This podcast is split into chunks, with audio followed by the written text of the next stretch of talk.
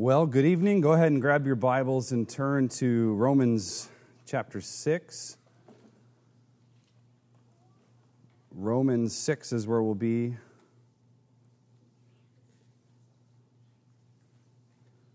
Matthew, Mark, Luke, John, Acts. Go into the book of Romans. We're going to look at one verse there, Romans 6:14. And we'll start by just reading it. Romans 6:14, these are the words of God. For sin shall not be master over you, for you are not under law, but under grace.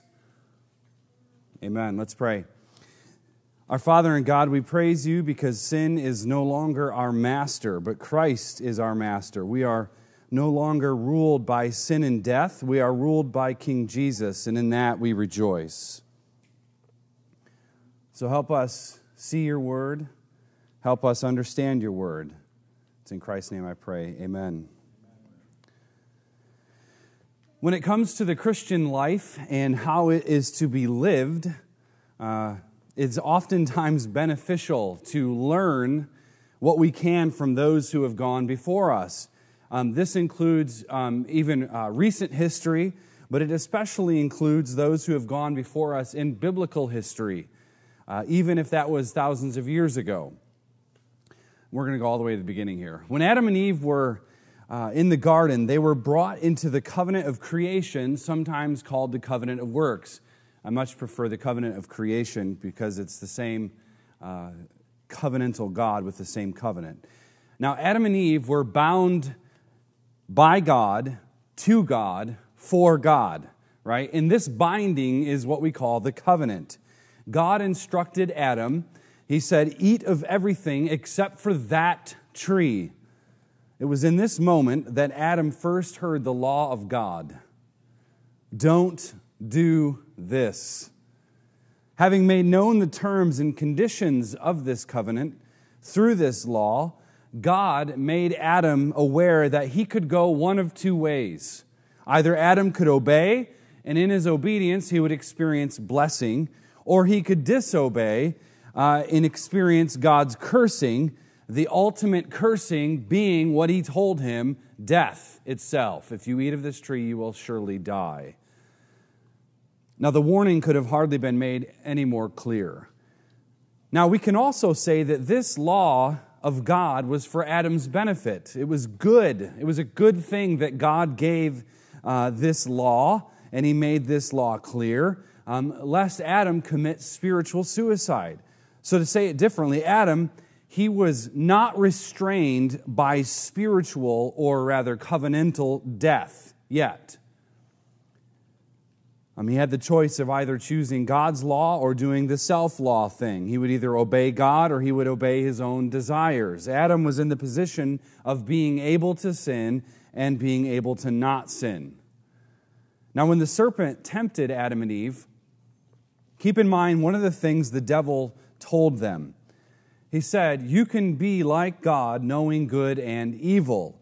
That word knowing is better translated determining. You can be like God, determining for yourselves good and evil. So basically, the promise that um, Satan offered Adam and Eve was the promise of autonomy, which simply means self law. They would become a law unto themselves, which, uh, if we want to be biblical, we have to uh, um, categorize that or classify that as being lawlessness. So, self law is lawlessness. So, instead of following what God says, they would choose for themselves how to govern um, themselves, um, each other, and how to govern the world. They wanted to do all of that on their own terms. They would, quite frankly, become their own God or their pretend God. Um, God's law wasn't good enough for them, and they chose the autonomous path instead. And thus, the story of the world plunged into sin and death and chaos. Now, you need to know that man is naturally good in the sense that by nature, man at creation was created upright. That's what Ecclesiastes 7:29 says. So Adam was free from the stain of sin and pollution. Um, he was, by God's created order in creation, good. That's how God made him. Historically, however, we know that man is not good. Um, permit me a moment to explain something. Uh, I've adapted this from, if you've not read R.C. Sproul's book, Chosen by God, you should repent of that and read it this week. Um, phenomenal book, absolutely phenomenal, and not like super technical to where you have to go and get a diploma first and then read it. It's very, very good. So here's kind of how Sproul breaks it up. I think it's just a super help. I remember reading that years ago and thought, wow, the light went on. It's a very super helpful way to explain this. And it's, it's regarding our ability or our, our lack of ability to, to sin or not. So before sin, this is pre fall man, man had the ability to sin, he was able to sin, and he was able to not sin. That's the category. After sin entered into the world, after the covenant was broken and covenantal death was thus the reality, man was able to sin, and here's the thing he was unable to not sin. That's what um, the unregenerate state is. So, pre fall, able to sin, able to not sin. After sin entered in the world, in our unregenerate state, man is able to sin and he's unable to not sin. After man is reborn, after the Holy Spirit changes a man's heart, he's back to square one where he was with Adam. He's able to sin. A regenerate Christian is able to sin, and he's also able to not sin. And then, of course, when history is wrapped up and Jesus has conquered the earth and he returns to his conquered earth, we have a new reality, the glorified state of man. We are able to not sin and we are unable to sin. We will have glorified bodies and sin will not be something we will be capable of doing. Now, I set that up because this is where our verse comes in tonight. Let's look at it again. Romans 6 14. For sin shall not be master over you, for you are not under law, but under grace. Paul, what Paul is describing here is Romans 6 is what that thinking about man's ability to sin attempts to, to explain. So think of this in terms of history as history unfolds. Man before sin, man after sin, man after the rebirth, and then man in the eternal state, the eternal glorified state. There is a difference between what man is able to do and what he is not able to do after he is converted. There is a difference in all of those stages. Now, the difference here is not whether or not he's converted. The difference is not whether or not the law of God applies or doesn't apply. Note that. But before we get into that, let me shift gears. One of the reasons Christians get ensnared and entrapped by sin is because, frankly, our theology is off. We've forgotten something. We, we've withheld something that belongs to God, namely for His glory. So if, if you don't know, think about this. If you don't know that you don't know something from the Bible, how could you possibly obey it? So we're talking about unconscious, unconscious um, epistemology. And you don't know that you don't know something. That's a tough place to be how can you obey something if you don't know that you don't know? More to the point, if you don't know where God's boundaries are, how do you know if you've crossed it or not?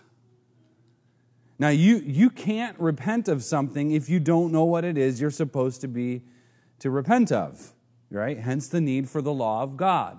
The Apostle Paul in Romans elsewhere says, How would I have known that coveting was wrong if, if if the Bible said, the law of God said, thou shalt not covet. Now, this goes two different ways. Sins aren't merely sins of commission, right? That commission, that's uh, things we do. Sometimes they're sins of omission, things that we've failed to do. So we're doubly, uh, we, we have a double problem here.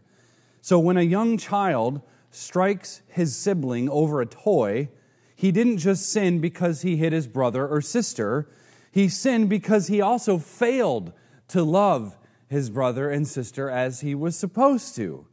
So he didn't just do something, this person failed to do something as well. It wasn't just an action of hitting your brother or your sister, it was the, also the inaction of properly loving and serving like we're called to do. So it's important to know that sins aren't just an action of transgressing the law of God, they are sometimes a failing to do what the law requires, which is still a transgression. It's just uh, passive rather than active. Now, I chose this verse to do in this series because it too is constantly yanked out of context and twisted into something unrecognizable, so unrecognizable that even the Apostle Paul, who penned these words, would probably stare at you cross eyed and, and maybe even scream at you. I don't know, maybe. So let's look at the verse again. Follow the train of thought closely. For sin shall not be master over you. Why? Why shall sin not be master over you, dear Christian? Why is that? For you are not under law, but under grace. Now, Paul was a systematic man, and Romans is clearly one of the most systematic um, books in the Bible. In a, in a, sense, it truly is one of the greatest letters ever written. And like this, we should, uh, it's perplexed so many readers throughout history. I'll just give you, like, if you're looking to study the book of Romans, um, pick up John Murray's commentary on Romans. It's absolutely fantastic. Um, Rushdoony has a great commentary on Romans. Some Romans commentaries are super technical and super unhelpful, but those two are absolutely, absolutely wonderful. Now, when we look at a verse like this, we have to consider what's already been said and what, what Paul's going to say after. Now, before I do that, though, here are some of the ways that it's misunderstood, and you've probably heard this. See, the law of God is completely over with. This verse says it's over with, it's done. We are under Jesus, not Moses. We're, we are not Old Testament Israel. We, we don't need to go there. We are not Old Testament Israel.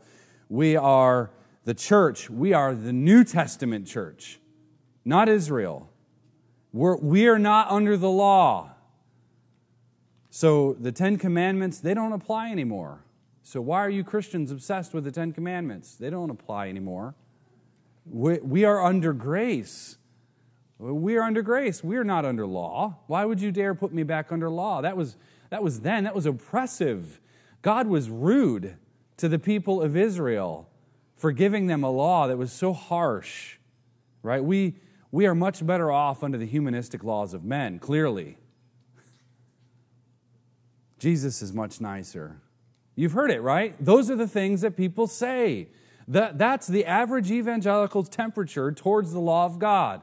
It's rude, it's hateful, it was malicious of God to give it, it's abusive. The Supreme Court does a much better job. We should trust them and not the law of God, and so on and so on and so forth. If a person wants to just isolate one verse and build an entire theology off of, fine. You know, we have names for people like that, and it rhymes with meretic. But that's not how to do biblical exegesis. And that's not how we read the Apostle Paul. As has been the case with all of the other verses we've looked at already, people take their pet doctrine and then they sort of just go hunting for verses that you know fit their narrative and they say gotcha ha you know and and we politely say, No, you don't got me, so quit laughing. now, I've already said this, but it's worth repeating. If you want to be a good student of the Bible, you have to keep reading your Bible. You don't stop. You have to keep reading the context. You have to know what was just said. You have to know what is all um, going to be said.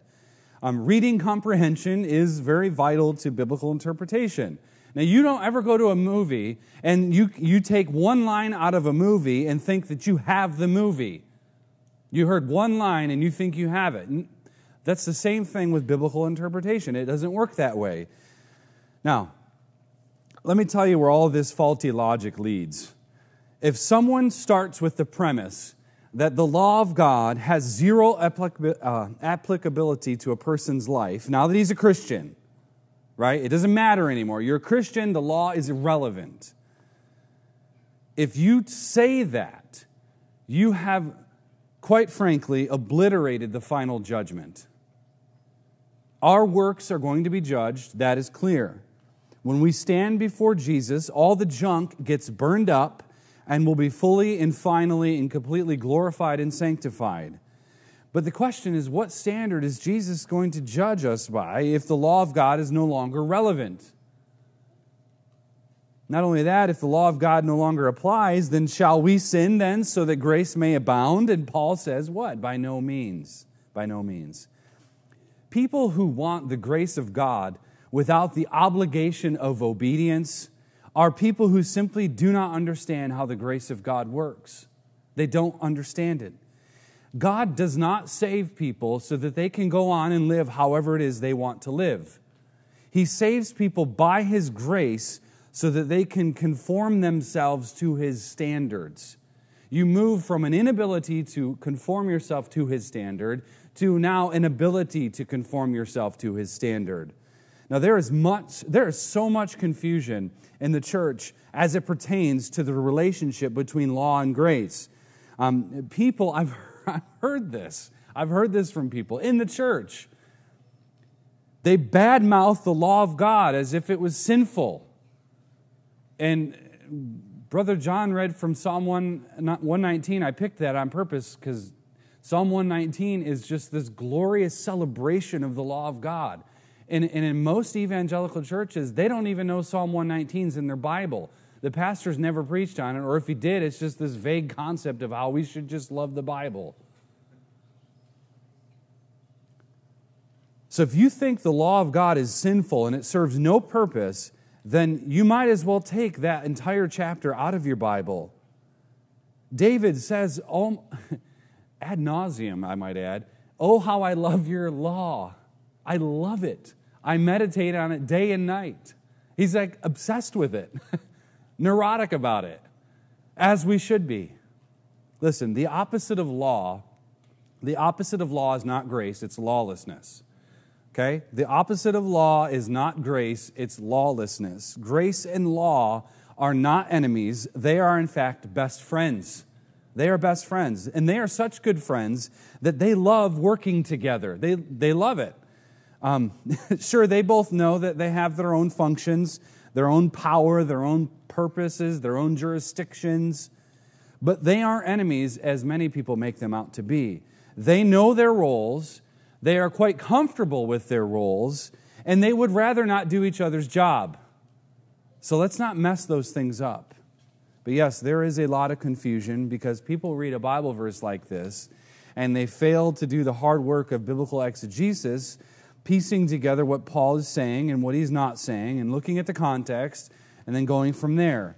So now, what has Paul already said in the book of Romans? Let's cover just a couple of areas. To start, the law cannot contribute anything to a person's justification, their legal standing before God. The person who stands before God is under the curse of the law's demands. Why? For violating um, God's precepts and violating God's precepts um, cannot be uh, anything that's admissible in court, right? Law cannot do a thing to justify the person who violated it. Earlier in Romans 3:20, he said, "By the works of the law shall no flesh be justified in his sight." So if you, if you want to be accepted by God, right, on your own works, it's never going to happen. Galatians 5 4, you are severed from Christ, you who would be justified by the law. You have fallen away from grace. So, put it in a modern, you're in the courtroom, it's futile to try and beg the judge to pardon your guilt by appealing to the law you broke. That's what the Judaizers were essentially doing. So it doesn't make sense, it doesn't even work, and it can never ever work. You cannot be justified in God's courtroom by righteous or attempted righteous law keeping. You can't do it. Anyone who teaches this sort of nonsense is an anathema, a heretic, and you should run from them or debate them, um, but don't listen to them. Second, the law cannot relive, um, relieve rather the bondage of sin. The law cannot relieve the bondage of sin. It cannot break the stranglehold and power of sin in a sinner's life. Now, later in Romans 8, Paul says that the flesh, which when he says flesh, he means the sinful nature within man, the flesh is at war with God, is it's indeed rebellious towards God and his righteous standards. So the law of God cannot do anything to overthrow the sinful nature in you. It's powerless to do it. And, and an unregenerate sinner as well. It can't, the law cannot overthrow that sinful nature. It's powerless. It does not, that's not the job description that it adheres to. The law cannot make you obey. Now, my kids, and probably your kids too, all kids really, I guess, they, they can't obey the rules by me simply rehearsing the rules more often. Right? They have to have a new heart. So if, if, if, if a child, to use the earlier analogy, if a child strikes his sibling for whatever reason, us saying 5,000 times, don't hit your sister, don't hit your brother, we know that's not, that's not the thing that's going to be the magic words that make it go away, right? You've been a parent for five minutes, you know that. It just doesn't happen that way. The, the same thing goes with the unbeliever. The law does the, the law does show what is right, what is true, what is you know good, but the character and nature of a sinner, an unregenerate sinner, prevents him from performing that obedient act. Right? So that's why we have to say to our kids, that's why we have to say to an unbeliever, we have to show them what the righteousness looks like. It isn't just don't hit your sister, it's we need to show respect and love toward our sister my, my brother. Or we, we have to show the positivism of it too. We can't just go with what's negative. Now, regarding our text here, in the original language, Paul doesn't say we are not under the law. Notice in your Bible, verse 14, you are not under law. It doesn't say you are not under the law. That's not in, anywhere in the Greek text, like it's some sort of general sense of the word. In other words, we are not under in, we are not under indictment, right? Or to repeat what he says in the first part, the Christian is no longer under the dominion of sin. Sin is no longer our master. Now I want to quote Rushdoony because it's brilliant. Most of it is, most of his stuff is. To be an outlaw is to be a fugitive from justice because we are under the law, on the wrong side of it. We are no longer under indictment, under law, because Christ's death and resurrection liberates us from the death penalty which was over us. We are under grace. We now have a new relationship to God through Christ. So the issue here in Romans 6:14 is not whether or not we are to obey God's law or not. That's not the issue. The issue is the difference between an utter inability to obey the law and then the spiritual enablement to do so. Right? That's Romans 8. You go later, read Romans 8 and follow his train of thought. Because we are not under law, but under grace now, sin no longer has a dominion over us. It's no longer our master. In other words, because we are no longer dead in our trespasses and sins, and thus we can say that sin had dominion over us, right? The law made us guilty under its authority. We now have the ability to be free from the consequence and the condemnation of the law, not the obligation to obey it. I'll say that again because sin is no longer our master, right? We're no longer dead in sins. We're no longer unregenerate. We've been regenerated. We've been changed, right? We now have the ability to be free from the condemnation, the consequence of what the law teaches us. But we're not free from the obligation to obey it. So there is an, there's a change in how the authority of the law is administered to the Christian. It's not a change if you're supposed to follow it or not. It's a change in the authority of the law, how it's administered to the Christian. Now, let's, practical example, all right? Um, go ahead and go down Lee Highway uh, and, and just speed with a cop there. Okay, go. Uh, when you come around this side of Warrenton, it's like 55. Go 80 with a cop there, okay? I dare you. Please don't do that. but let's say that you did, and the officer pulls you over, and he says, you know, license and registration, and then you say, Are you detaining me? No, you don't have to say that. you can say that. Uh, but um, go ahead and say to him, you know, he, he, clocks you, you were doing 80 and a 55. That's a problem around here, sir. Uh, I'm going to give you a speeding ticket. And you could say to him, listen, I am not under law, but I'm under grace, officer. So I appreciate you to get your Bible on here. Uh, follow, keep up to speed, right? And now, if you said that to him, let's say he was in a happy mood, and he might respond, Well, look, you are under the law again now because you broke it. Right? So, and then if you really want to be biblical, you just tell him Jesus already paid the fine, you're good to go. Now, Greg Bahnsen aptly puts it this way The person who is under law is one whose resources and powers are determined exclusively by the law.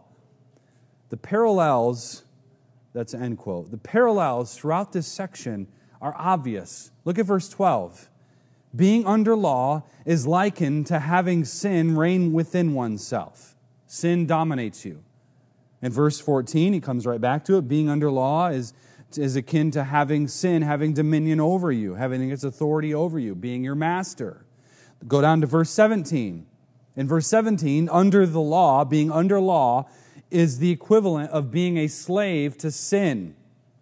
As Bob Dylan has said, you've got to serve somebody, right? So the question is who is your master?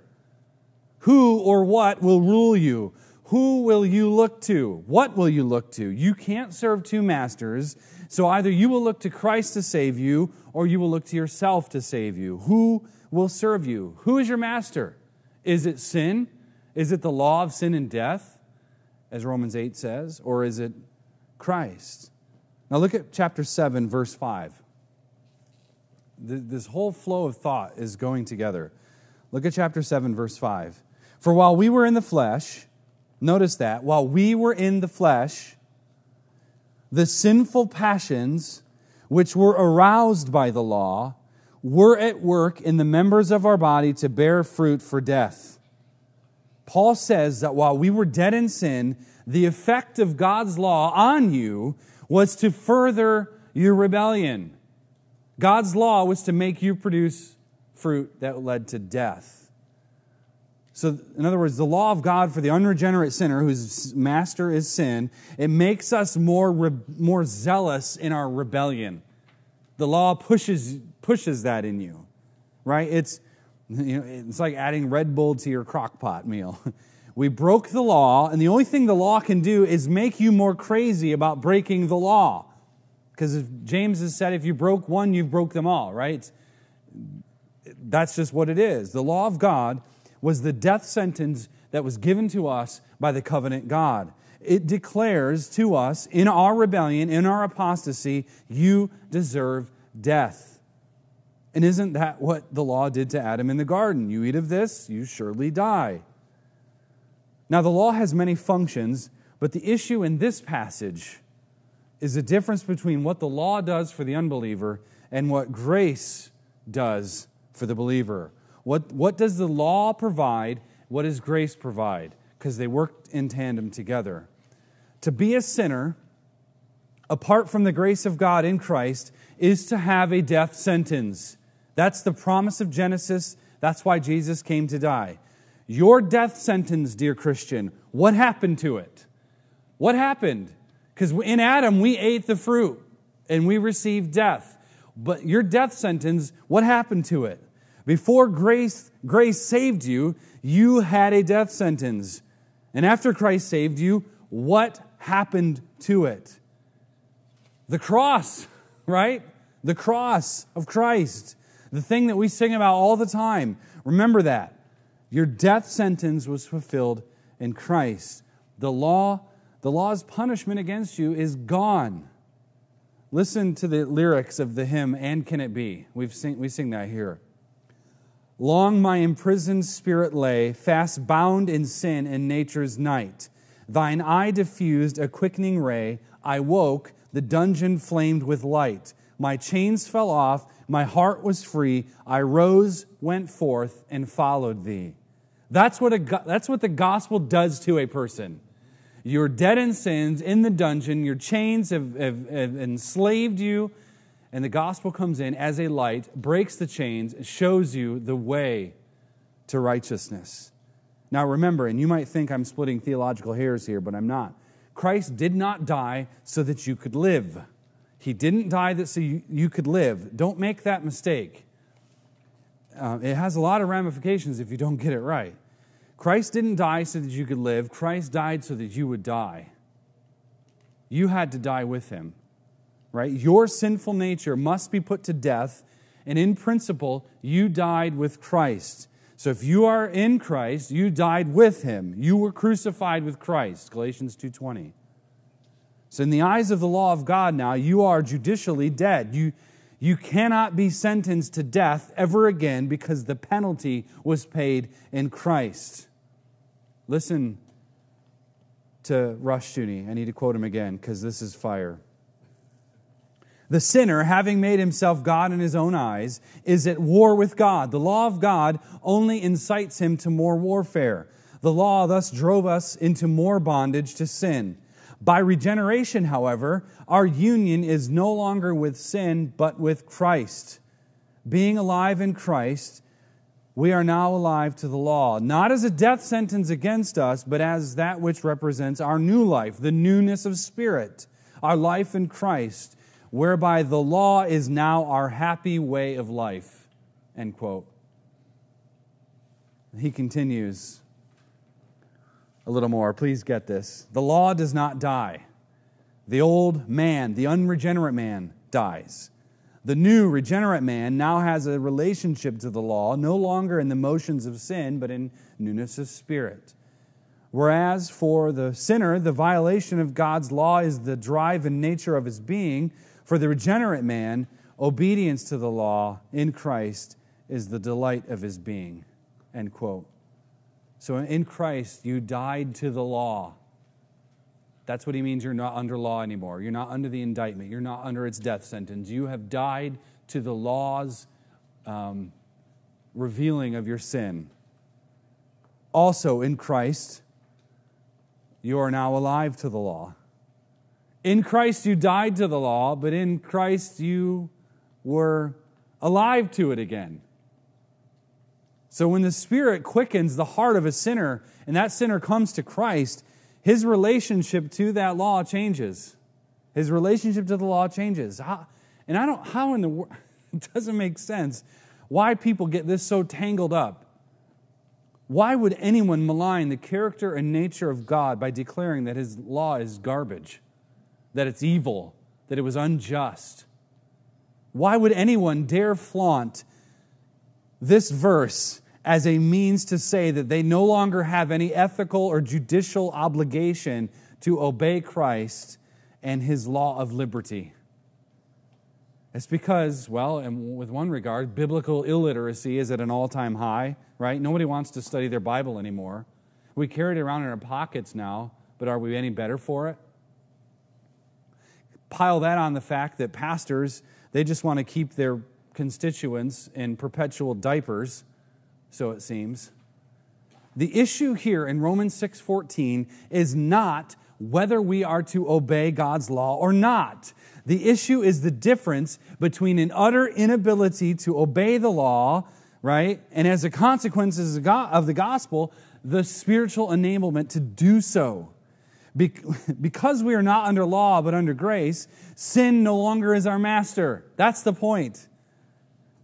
In other words, because we are not dead in our trespasses and sins any longer, and, and thus we can say that sin had dominion over us, we now have the ability to be free. Free from what? Not free from the law, free from the consequence and the condemnation of the law, not free from the obligation to obey it. And I'll reiterate this again. Here's what Paul is saying you are not under law as a means of justification. You are under grace as a means of justification. Nowhere does Paul throw the law away. Nowhere does he throw it away. Nowhere does Paul say, This law is oppressive, you should not obey it. Just love Jesus. That's the only, no creed but Christ, right? Listen to what he says in Romans 3:31. Do we then nullify the law through faith? May it never be. Contrary, On the contrary, we establish the law. To reiterate, we are not declared not guilty, right? We are not declared not guilty in God's courtroom by our works. It's just that simple. We are dead to the law's indictments against us because Christ obeyed perfectly, and we died in him. You took his death, and, and now it's yours. His death is yours. He died on your behalf, and you were brought together with him. And so, listen, the grace part in all of this discussion is not that we don't have to obey God's law anymore, but rather that we are no longer frustrated by an inability to do it. I'll say it again. The grace part in all of this is not that we don't have the obligation to obey God's law, but rather we are no longer frustrated by this inability to actually do it.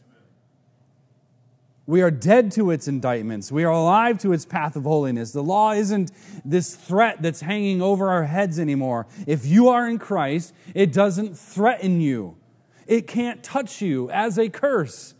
Why? Because Christ took the curse. Because Christ became a curse for us, and thus he broke the condemnation.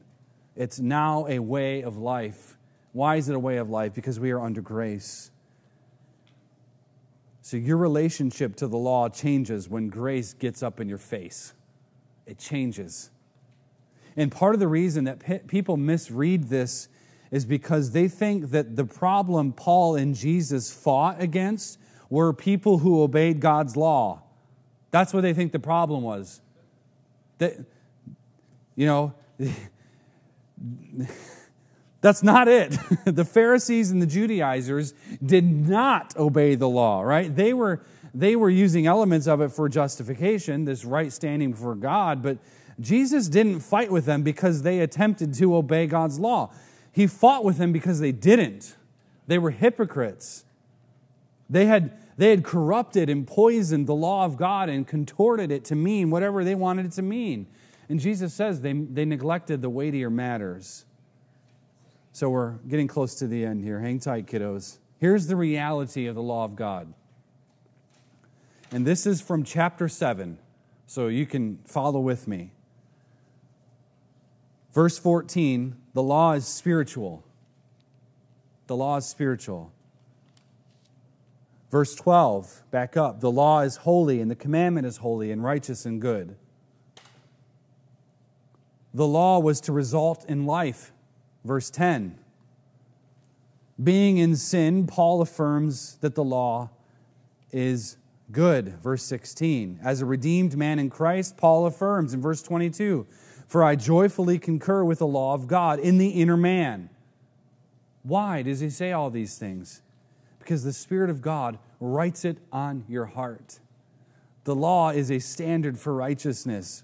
What about love? How many have heard that? We heard that last week while we were in D.C. at the parade. Um, I was told this by several people, actually, come to think of it. What you're doing is not loving. You standing up for the preborn, sharing Christ. We had a team of probably 25 or 30. And that's, that's what we were told. You're not being loving. What about love? What is love? love is the summary of the law. If you want to if you want to know how you're doing, look at the 10 commandments, check yourself. Love isn't merely this feeling, love is actually an action. It's obedience to the law of God, says Romans 13:10. So don't make the mistake that law and grace are at odds with each other. The law was never meant to save anyone. It never had that purpose, especially in the Old Testament. Old Testament saints were saved the same way we are by grace through faith. And so we'll wrap up with this. Why does it even matter? Why does this matter? Well, this matters, and it matters a lot because we still have the problem of people trying to create the category of carnal Christianity. What is a carnal Christian, you ask? This is the idea, basically, that someone can be a Christian and live their lives in constant, habitual, unrepentant sin, live fleshly, um, to, to translate the Greek more literally, right, and still be a Christian. Do Christians sin? Yeah, they do. Do Christians love it? No, they don't. It, it, it, this whole thing, it's the, it's the,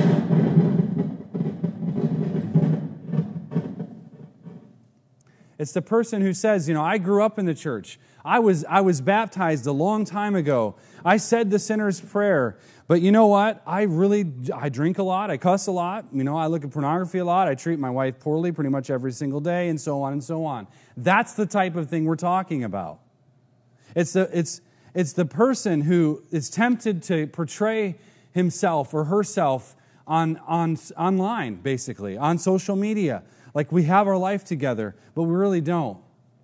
And we all know that, right? We get the perfect family picture, but how many with kids can say that it took like 50 pictures to get that, maybe? We, that's the, that's the reality, but we can't, we, we mustn't put ourselves out there in those types of ways. Um, it's, this, it's the person who isn't genuinely converted, but he's self deceived because he's not really a doer of the word like James says we should be. So there's no such thing as carnal Christianity. There are Christians and there are non Christians. That's it. There's no middle category. There's no such thing as a nominal Christian. You know, yeah, I go to church on Easter and Christmas, you know, whenever I feel like it. Uh, I'm a Christian. Um, I haven't shared the gospel with anybody in years. In fact, I haven't even opened up a Bible since, you know, VBS when I was 12. I can't even remember the last time I prayed, but yeah, I'm a Christian. There's no fruit, nothing. And that's the problem. We were created for good works, but there are none. And is that how it's supposed to be? No. No, it doesn't work like this. Do Christians struggle? Absolutely. None of us is without sin, right?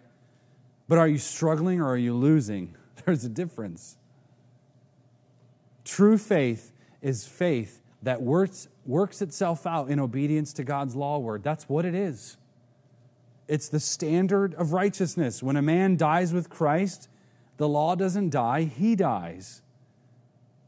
The law lives on, and instead of being a condemnation for us, it guides us because the Spirit has written it on our hearts.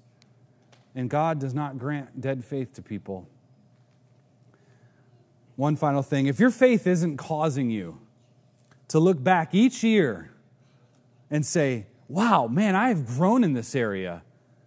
You know, I used to treat my spouse like this, but now look where we are.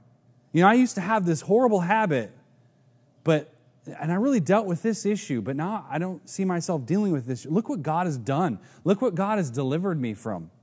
If you can't say that, then we have to check ourselves to see if we know Christ, or better yet, does he know us?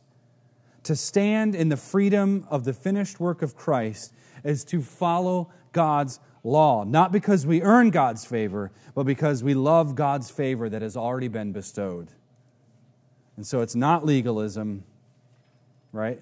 It's legalism to use it as a means to try and get right with God.